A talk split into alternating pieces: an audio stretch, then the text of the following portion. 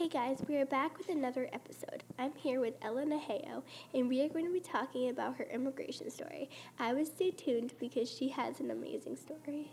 Hi guys, I'm Ella Naheo and I'm from Burundi in East Africa. To start off with, what was your childhood like? Very brutal. I lived in Burundi. It is located in East Africa. My mom died when I was a little girl.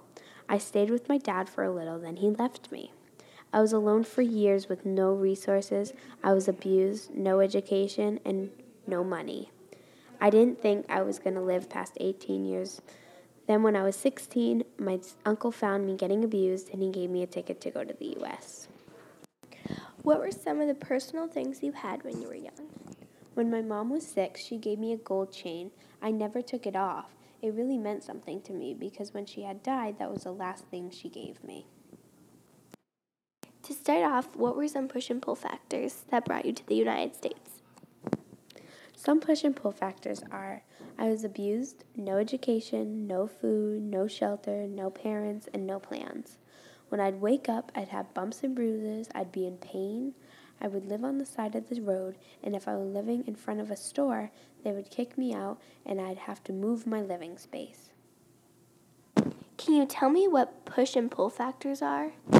Push and pull factors are when you get pulled into another country. Push means when they forcefully push you into another country. What was it like in the United States? The life in the United States was hard for the first couple of years.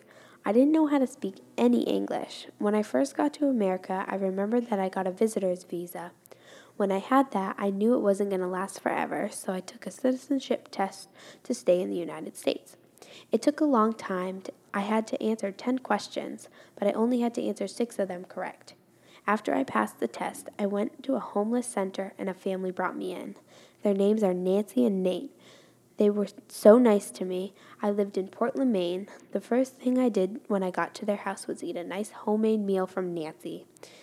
I hadn't had a homemade meal in forever. My second day, I had to go to a class that would teach me English.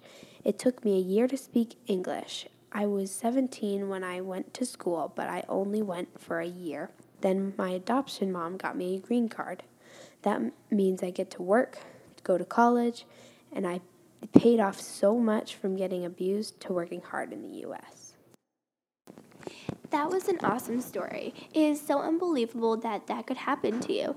Thanks for sharing your immigration story of coming to America. You are so brave as you overcame being alone as a child and abuse. Thank you for having me. I did go through some tough times when I was younger, but I'm happy where I am right now in my life. Thank you guys for listening and see you in the next podcast.